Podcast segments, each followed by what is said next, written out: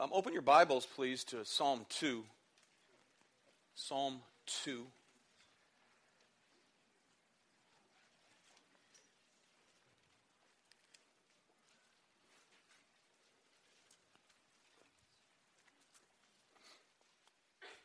I'm going to ask you to stand for the reading of God's Word this morning. Psalm 2.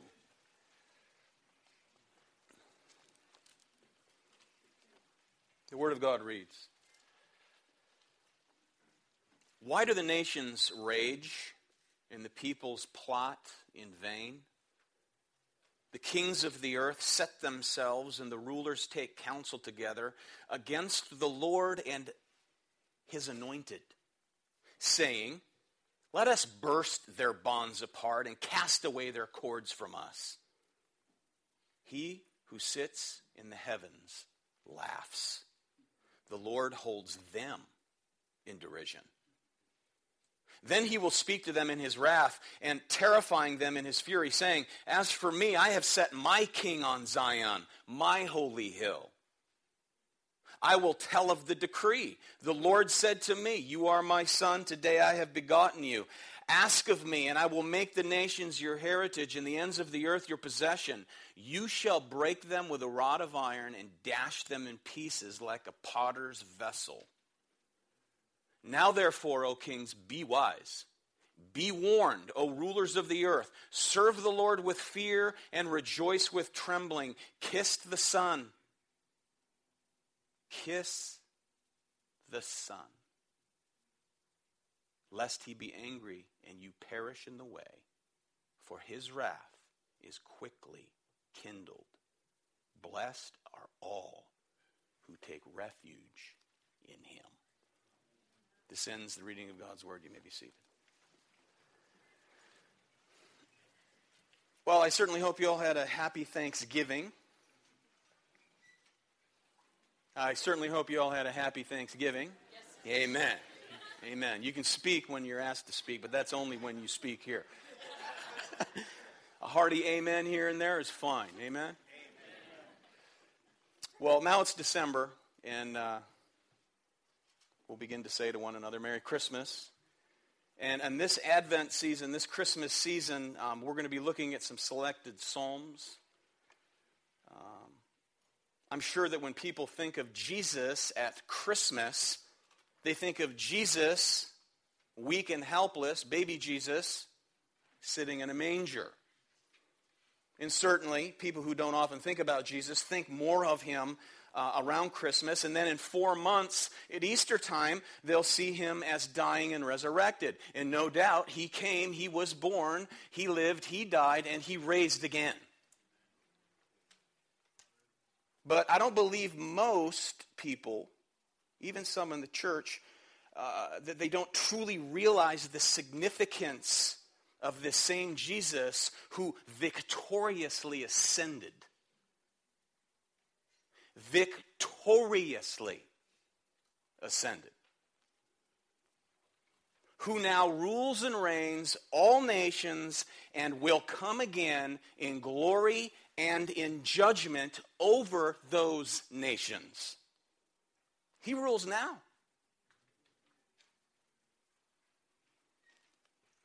Which reveals for us that the first and second comings of Christ are polar opposite comings. In his first coming, it was a coming of love and grace and mercy and forgiveness. Did you get that? The first coming was of love and grace and mercy and forgiveness. The second coming of Jesus Christ will be a coming of his wrath and indignation. You want to know the true purpose, the I should say the ultimate purpose of Christmas? It's defined here in Psalm 2. The focus of Psalm 2 is much different than baby Jesus in a manger who doesn't speak.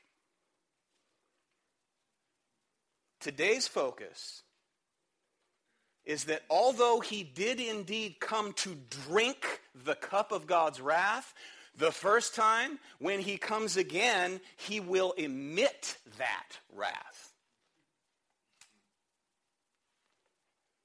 Psalm 2 is a, is a messianic psalm in the criterion for classifying um, a psalm as messianic is first, number one, uh, the fact that Jesus said the psalms spoke of him. Shortly before his ascension, Jesus reminded the disciples concerning um, some of the things that he had taught them, uh, bringing to their attention, bringing to their attention this truth that, quote, these are my words that I spoke to you while I was still with you, that everything written about me in the law of Moses and the prophets and the Psalms must be fulfilled. Luke 24, 36. Now, secondly, the second criterion is that specific Psalms are designated as messianic by way of inspiration of the New Testament writers. As a matter of fact, the writer of Hebrews applied verse 7 of Psalm 2 to Jesus on two occasions Hebrews 1 5 and 5 5, which reads, For to which of the angels did God ever say, You are my son, today I have begotten you? Psalm 2 is referred to in Revelation 1 5, the ruler of the kings of the earth described there. Revelation 12:5, he will rule the nations. Revelation 2:27, he will rule them with an iron scepter and dash them to pieces like earthen pots.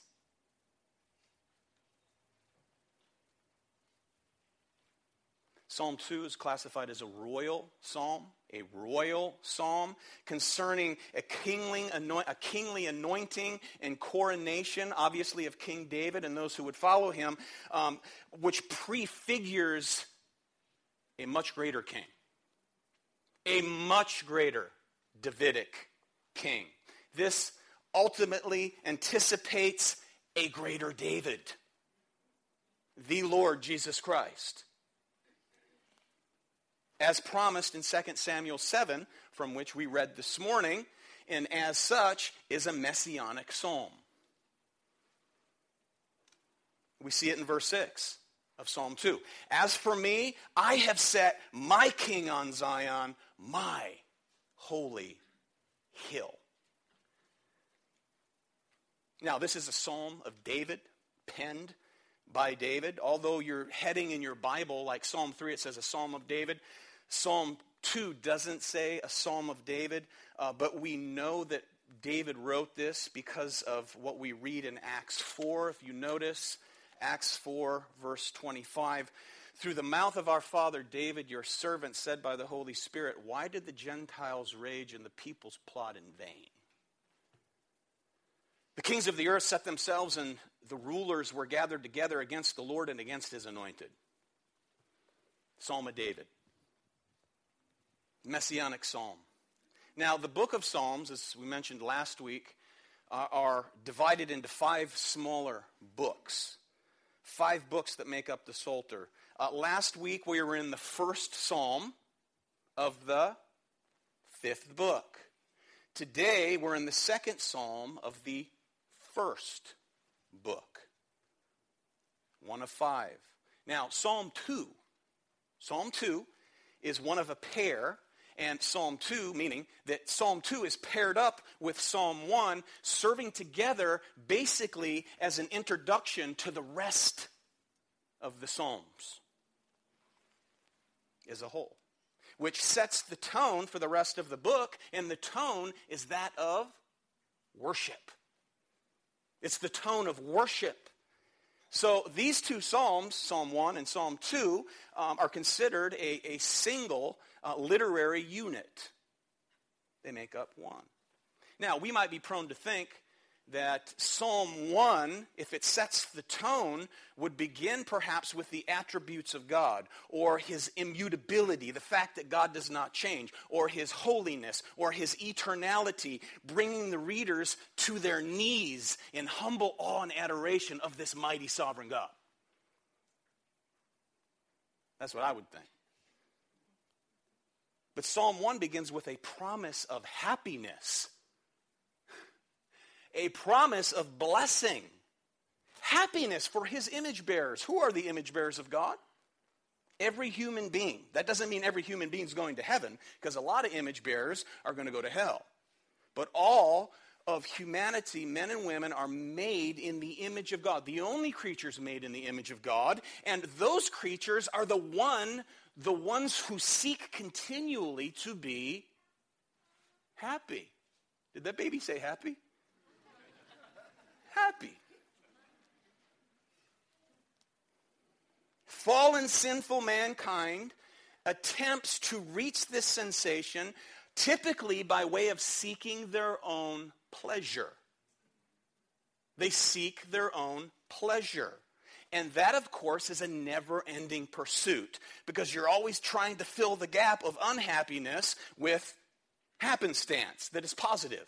Happenings, positive happenings. Amen? Seeking happiness. But true fulfillment True happiness, whether fallen mankind realizes it or not, is ultimately and only found in submitting to, to the one in whose image we bear, the creator of the universe. Now, notice Psalm 2 ends as Psalm 1 begins, serving as an overall introduction. Blessed is the man who walks not in the counsel of the wicked, nor stands in the way of sinners, nor sits in the seat of scoffers, but his delight is in the law of the Lord, and on his law he meditates day and night. Psalm 2, verse 12. Blessed are all who take refuge in him. In him. In him. Who is the Word.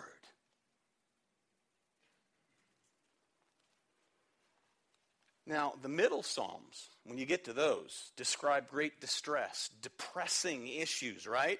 Troubling circumstances, where the psalm writer directs his own troubled soul, get this, back to God.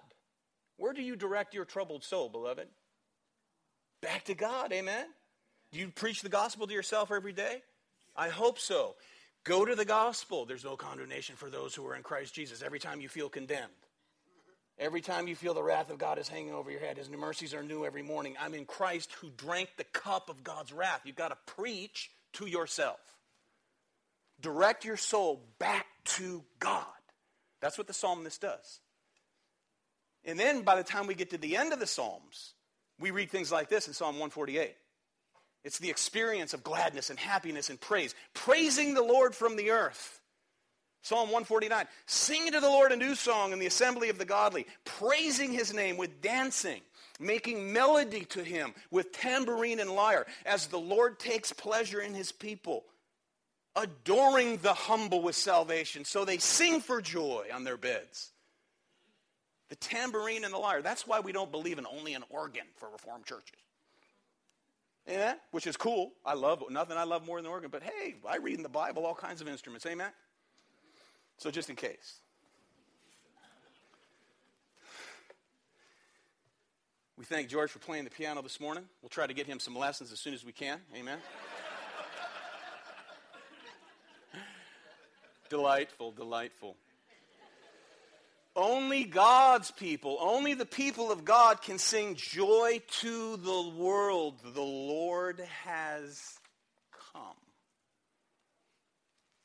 If indeed, if indeed, and only if they have kissed the extended, nail pierced hand of the Son in his first coming. For out, without which you will suffer the wrath described in this psalm. So this is a good news, bad news thing. That's what the gospel is. Bad news, good news. There's no good news without bad news. Once you understand the bad news, you can receive and understand the good news. Amen? The psalm is divided up in four easy parts outlined for you. In your bulletin, part one, verses one through three, we see man's rebellion. Verses four through six, we see God's rebuke. Verses 7 through 9, the Son of God's retaliation, the anointed one. That's Jesus. In verses 10 through 12, a wise man's refuge. Notice man's rebellion, verses 1 through 3. Why do the nations rage and the peoples plot in vain? The kings of the earth set themselves and the rulers take counsel together against the Lord, against his anointed, saying, Let us burst their bonds apart and cast away their cords from us. Verse 1 this is about the conspiracy of humanity against its creator. What folly. A people hostile to the rule of the triune God, attempting and conspiring to revolt against his kingship. And how's that plot organized today? Practically speaking, through the agenda of education, no doubt. Through government, politics, entertainment, attempting to snuff out the truth of the Lord and his anointed, God the Father and his Son. It's a true trickle down effect. Nations, leaders who set their agenda planting evil philosophies. What does the Bible say? For the thoughts of man are evil what? Continually. So, this is an attempt to dissuade people, to dissuade the nations from the proper acknowledgement of their Creator. Whether they acknowledge Him or not, He is their Creator.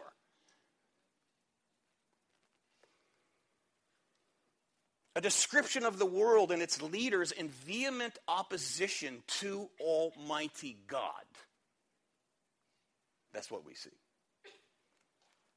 When you think of leaders in government coming to power, in spite of all the rhetoric you know, and how much they care for the people and how much they care about their problems, their freedoms, and all the other cliched buzzwords thrown around today. How many of them come and establish themselves in positions of leadership with a conscious, a conscience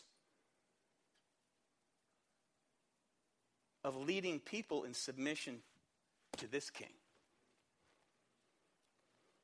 The king of the universe and his internally realized rule and reign because Romans 1 tells us everyone knows that he's God, but they suppress the truth of God in their unrighteousness. Why instead, verse 1, do they attempt to fight against them? Quite simply because they hate him. As you and I once did. And but by the grace of God, you've been removed from that category into a category of no condemnation. Glory. It's the age old problem of sin right here. The age old problem of sin says, I will be like God, I will determine what's good, and I will determine what's evil. Right? And we'll determine it for the people we lead as well. So, to them, the reign of God, the command of God, the control of their creator over their lives, to them, that, that looks like enslavement. Did you feel enslaved before God bought you, brought you to faith in Jesus Christ, his son? Did you feel enslaved? When you heard about the righteousness of God, when you heard about the law of God, it sounds like enslavement. I don't want to be bound to that.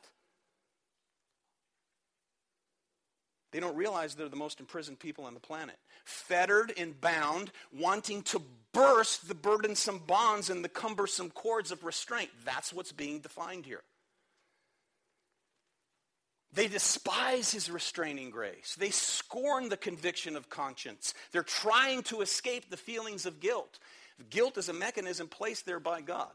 All people have it.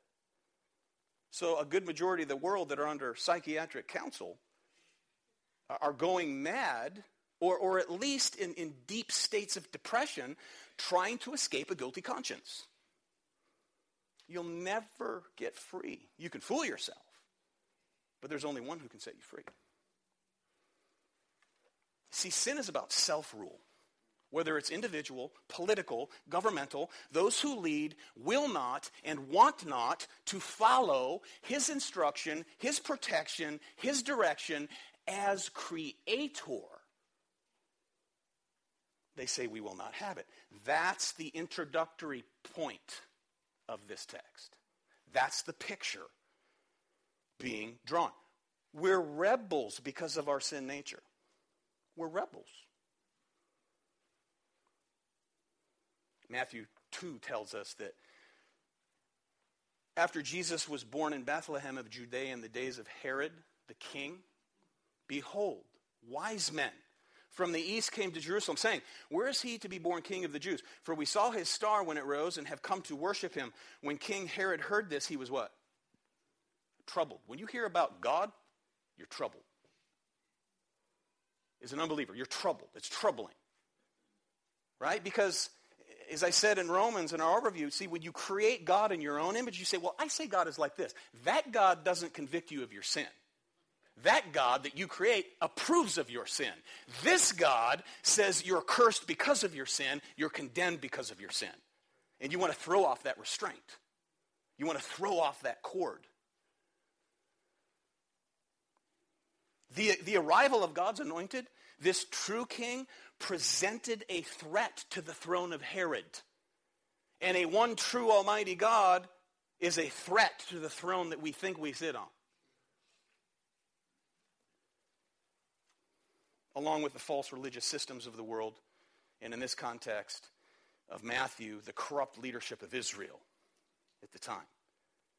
Why do the nations rage? Why do they conspire together? Why do they set themselves against God and his Christ? Although we read their plot is in vain, because they despise God and they hate his ways. It's clear. It's not because they don't believe.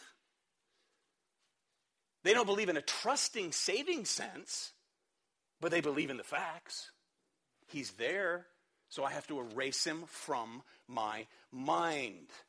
And then this desire of, of peoples and nations for, for self rulership is oftentimes, unfortunately, adopted by so called churches.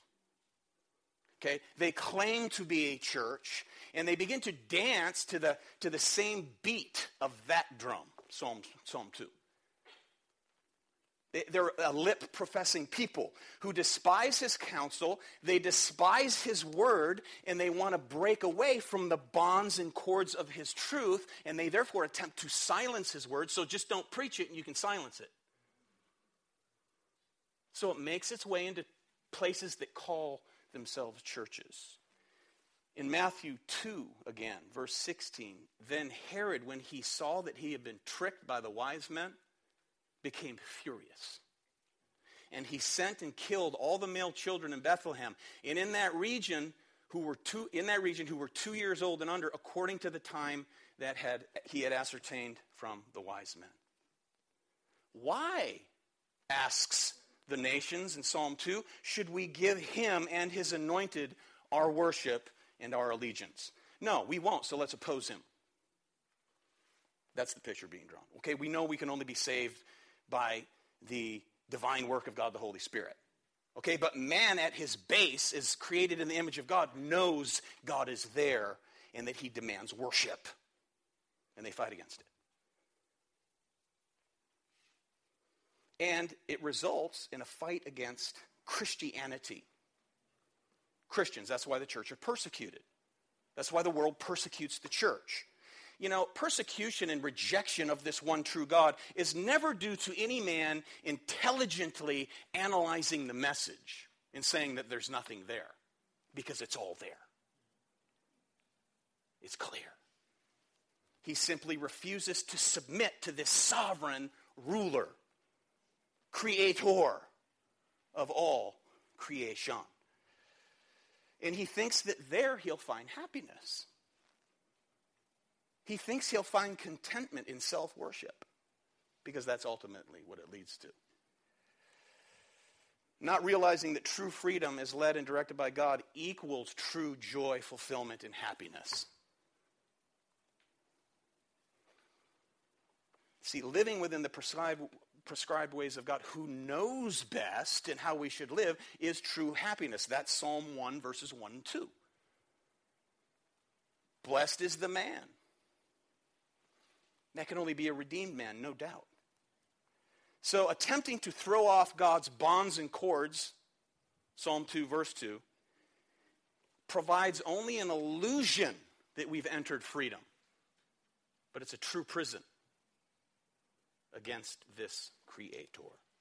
So we now move from the scene of man's rebellion to God's rebuke in verses 4 through 6. So we, we move from, from earth, man's rebellious heart, up to heaven. That's what it is. It's a picture from, from earth to heaven. Notice, he who sits in the heavens, what? Laughs. The Lord holds them in derision. Then he will speak to them in his wrath and terrify them in his fury, saying, As for me, I have set my king on Zion, my holy hill. Notice, God's not up there wringing his hands. Did you see that there? He's not biting his nails. He's not anxious. He's not intimidated. Oh, human beings, free will human beings, you know, although they're subject to their nature, have come of age and they've entered into rebellion. No such thought. Amen? No such thought. Not like some teenager who thinks they'll rule and run the house down here. That's laughable. Teenagers who think you can run and rule your house. It's laughable. Repent. Notice also, he doesn't say, oh no, I can't, con- I can't control or, or intrude upon their free will. You know, I, I mean, they're conspiring together in mutiny. And their free will is beyond my Arminian reach. You read that there? Never. Never. No. Instead, he laughs. He laughs. This is the only place in the Bible where God is said to laugh. And this is not a pleasant laughter. This isn't patting some rebellious little five year old who thinks he can take over the house on the head going, ha ha ha ha, chuckle, chuckle, chuckle. No. This is not a tolerant, forbearing kind of laughter. It's a laugh of derision contempt, scorn. The point is that the creature cries out, I will be royalty. I'm determined to reign. I will call my own shots. You see, this is our condition, friends, outside of faith and trust in Jesus Christ, who came, lived, died, rose again, and is now ruling from the place of Psalm 2. That's you and that's me. But by the grace of God, We've been delivered from this. If you're in Christ, if you've kissed the Son, it is first coming. You know, sometimes Christians think that, you know, God laughing, that's kind of cruel. Who are you to say what's cruel with God? Amen? Hardly so. Point is that only God is sovereign. You know, in amidst all the smoke filled rooms and conferences where this picture of leaders conspiring together to come against this one true God is folly and utter foolishness. Ha! It's laughable.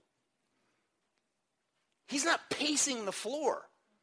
God doesn't, as a matter of fact, it doesn't even say he gets up off his throne. He just sits there and laughs. Amen? So the response here serves as a shock factor for us. This is shocking. It grabs you by the lapels and it shakes you. Don't fret. He who sits in heaven, when people try to rebel against him, he laughs. This king cannot be tamed and will not be tamed. He will not and cannot be manipulated by any creature. Right? He's unmoved by the vain attempts of pitiful creatures who think that they can stand in defiance against him. That's the picture. Ha! See, they don't realize that at any moment he could throw them into cardiac arrest. Right? We're creatures of dust, beloved, right? We're creatures of dust. We're subject to simple weather patterns. Like people on the East Coast, they got shut down by a little snowstorm, let alone a typhoon in the Philippines. We're subject to weather patterns because he's the pattern maker. He can end our life by simply closing his hand because he holds our breath in his hand. He closes it, it's over. And you're doomed unless you've kissed the Son in his first coming. See, rebellious sinners are foolish enough to think or even to say, I'm immortal.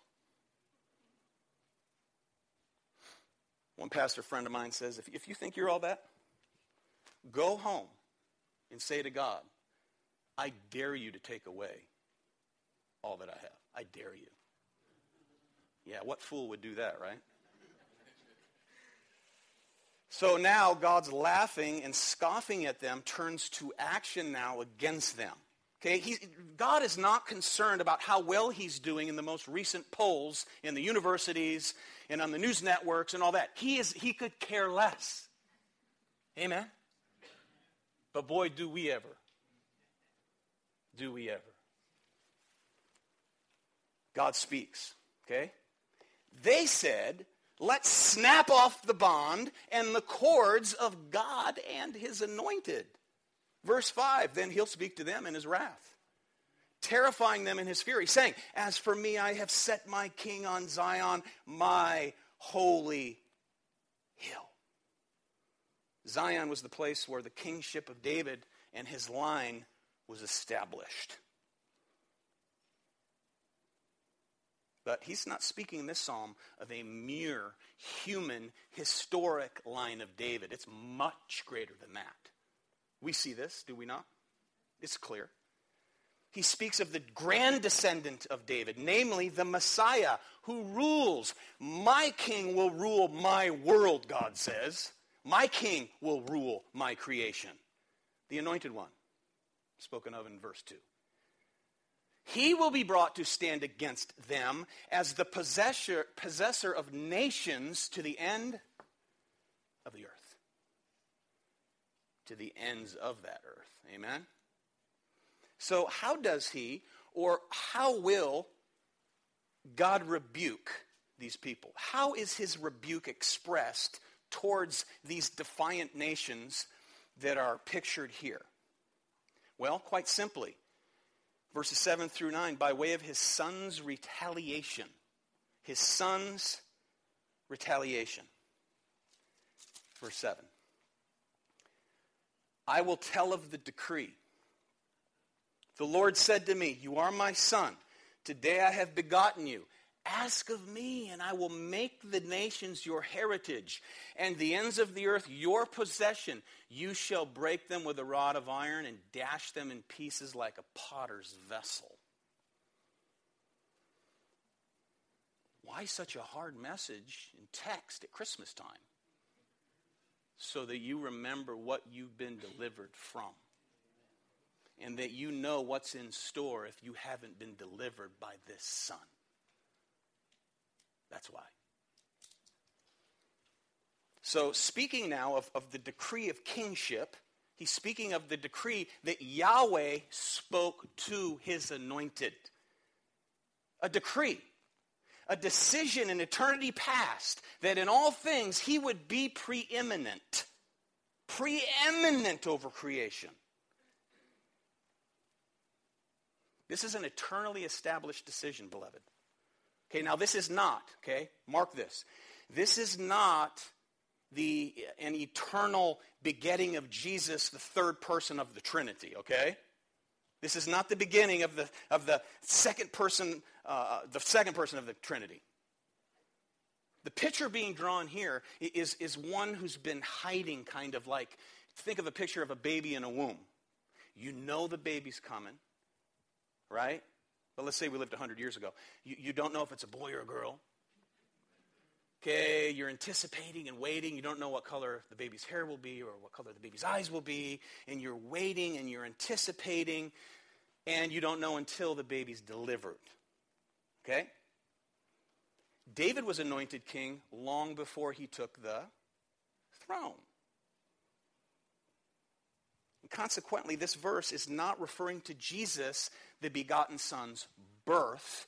This is referring to Jesus, the begotten Son, and his resurrection. Look at what Paul writes when he addresses Antioch. In Antioch, Acts 13, and we bring you the good news that what God promised to the fathers, this he had fulfilled us, this he has fulfilled to us, their children, by raising Jesus, as also it is written in the second psalm You are my son, today I have begotten you, whose kingdom conquers all others and will bring about universal peace in the midst of turmoil among what? nations. So Paul links Psalm 2 not with Christ's incarnation, but with his resurrection. Do we see this? Because Psalm 2 is not about the first coming of Messiah, it's about the second coming of Messiah in judgment. The Son by way of resurrection. Okay, now, if you're taking notes, this is important. Whether you're writing them down or not, take them in your mind. This is one of three ways in which he is the begotten Son. This is one of three ways. Number one, Jesus is the eternal Son of the eternal Father. Okay, that's number one. He's the second person of the Trinity. That's why Jesus prayed in John 17 Glorify me in your own presence with the glory that I had with you before the world what? Existed. Secondly, He's God's Son by way of incarnation, Son of Mary, the God man. God said from heaven, This is my beloved Son in whom I am well pleased. So, He's the eternal Son of the eternal Father. He's the incarnate Son of God, the God man. And thirdly, he's the raised, ascended, exalted, Davidic Son who rules and reigns now and forevermore. That's what we're talking about in this text. Amen? Notice verse 8. Ask of me, and I will make the nations your heritage. Father speaking to the Son, the Son reciting the Father, and the ends of the earth your possession. Now you're going to ask this question in your mind, right? Well, doesn't he already possess them? Weren't they already his? I mean, after all, I read John 1 all things were made through him, all things were made by him and for him, right? By, by, by virtue of his eternal sonship, he owns creation. Absolutely. No doubt. The reference, however, here has to do with the incarnate Son who came, lived, died, raised, and ascended victoriously and inherited it as the resurrected, glorified God man. That's the picture. He's been exalted. And what he did not have as the God man, he inherited. You see, friends, that's the reason Jesus' temptation was true temptation. When he was in the wilderness, what'd Satan say? Bow down to me. And in a moment of time, in an instant, showed him all the kingdoms of the earth. He said, Bow down to me, and all this will be yours, Luke 4, because it's been delivered up to me. Did Jesus refute that? No. No making it a real temptation. So to think that Jesus wasn't tempted with evil is to be gravely mistaken. Anything contrary to or anything that violates the commanded will of God is evil. The triune God, second person of the Godhead, wasn't tempted. The incarnate Son, here, who was promised, you will receive the nations by way of the cross, not at the feet of Satan. That's why it was an evil temptation. Amen? By his death, he saves people from every tribe, from every tongue, from every nation. By his resurrection and exaltation, he is judge of those very nations. This is what he's inherited the decree that went out long, long ago. Do you know him? Have you kissed the Son? Have you. It, let me tell you something what a kiss means. This is more than just a smooch on the cheek. This is deep, profound affection.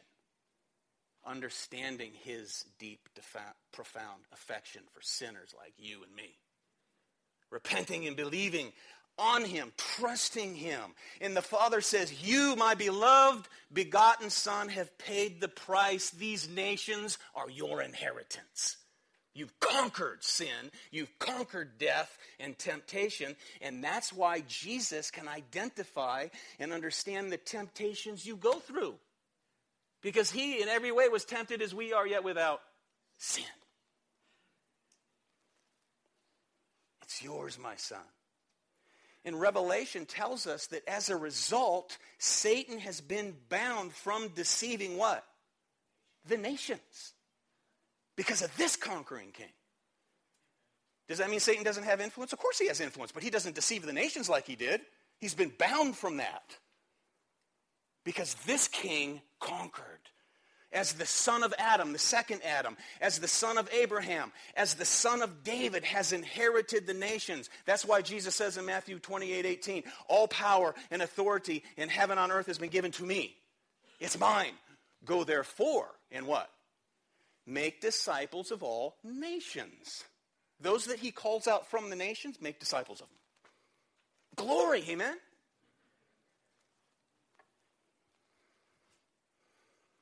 And since they're his, the nations are his, he alone retains the right to pour out judgment on all the rest. What group are you in? Verse 9. It gets worse. You shall break them with a rod of iron and dash them in pieces like a potter's vessel. That's a guarantee of wrath and judgment. That's a guarantee against all who reject God and his anointed. From those nations, Jesus calls his elect. We saw that in Psalm 107. Amen. Remember Psalm 107 just last week? You remember, right? Amen Good. seven days ago. we saw last week how he does it. That no man or woman is saved from the judgment of circumstance, but only by way of God's loving kindness. His loving kindness. Because as a consequence of his victorious sonship, he sent the Holy Spirit. He sent the Spirit to bring his elect people from throughout these nations into a living, abiding union with God through his Son. This is what we have. Because this is whose we are. Now, that's a reality of history and will ultimately crush all who resist him, all who resist his way, and all who resist his will. Verse 9 informs us that he will establish his rule with violent conflict. Why? Verses 1 through 3. Because the nations rage. They'll have nothing to do with him. That's why.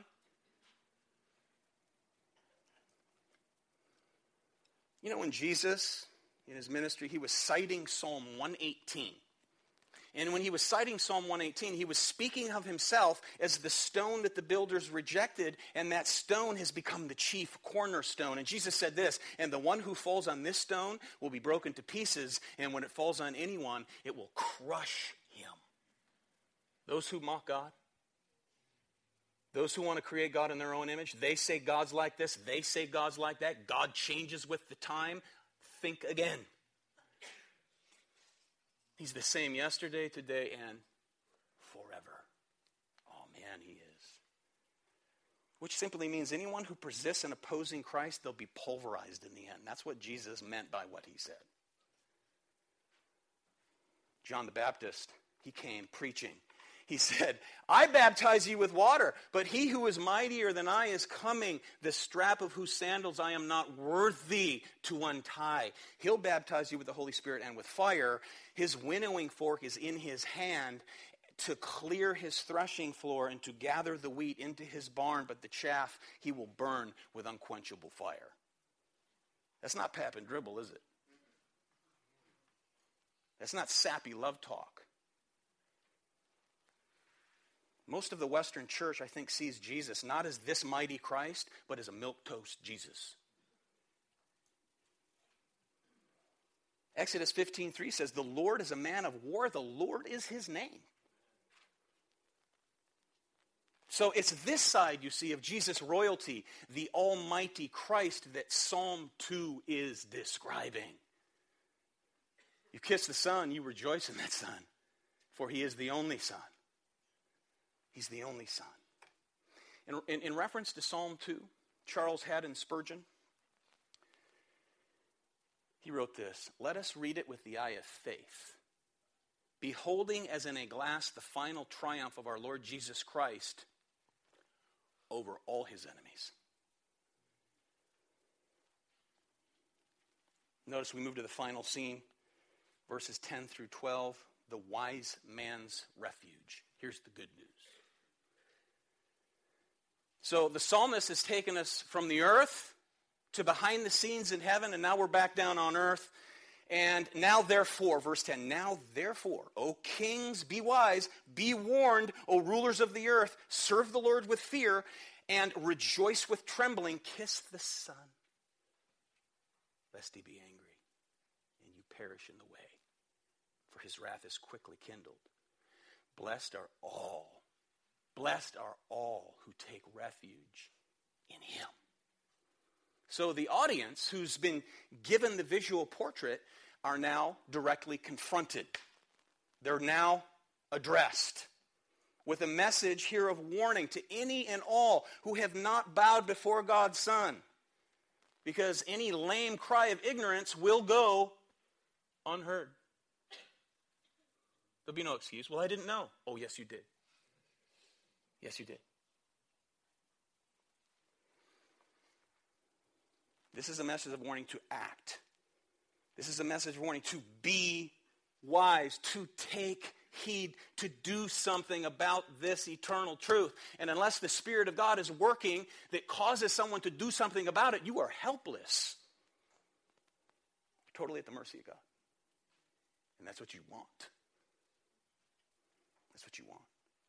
Submit and serve this true King, and you'll be truly happy. This is where happiness and joy is found. Now, if you're one who tends to think of Jesus more around Christmas time and you think of him as a baby lying in a manger, think again. Amen? He's not helpless. He has spoken. He didn't speak as a baby, but he has spoken. And he rules from heaven. So repent of that thinking. See him as he is. Don't refuse these words of warning if, if this applies to you. If you're a Christian, rejoice in this. Rejoice and rejoice again some more. And some more. Because you, if you're not in Him, stand in imminent danger of furious and final destruction. And I plead with you to repent. Because you will suffer His rage. You are doomed. That's the bad news the bad news of the second coming of Christ. And it's described in, in Revelation 19. You can just listen to this. I saw heaven open, and behold, a white horse. The one sitting on it is called faithful and true, and in righteousness he judges and makes war. His eyes are like a flame of fire. On his head are many diadems. He has a name written that no one knows but himself. He is clothed in a robe dipped in blood, and the name by which he is called is the Word of God. And the armies of heaven, arrayed in fine linen, white and pure, were following him on white horses. From his mouth comes a sharp sword with which to strike down the nations, and he will rule them with a rod of iron. He will tread the winepress of the fury of the wrath of God the Almighty. Fulfillment of Psalm 2.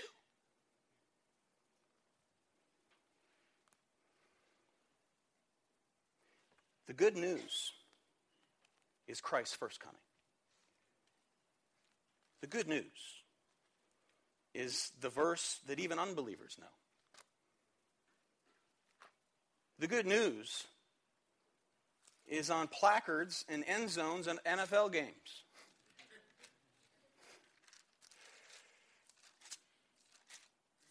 But I'm going to read it. knowing it so well. For God so loved the world that he gave his only Son, that whoever believes in him should not perish but have eternal life.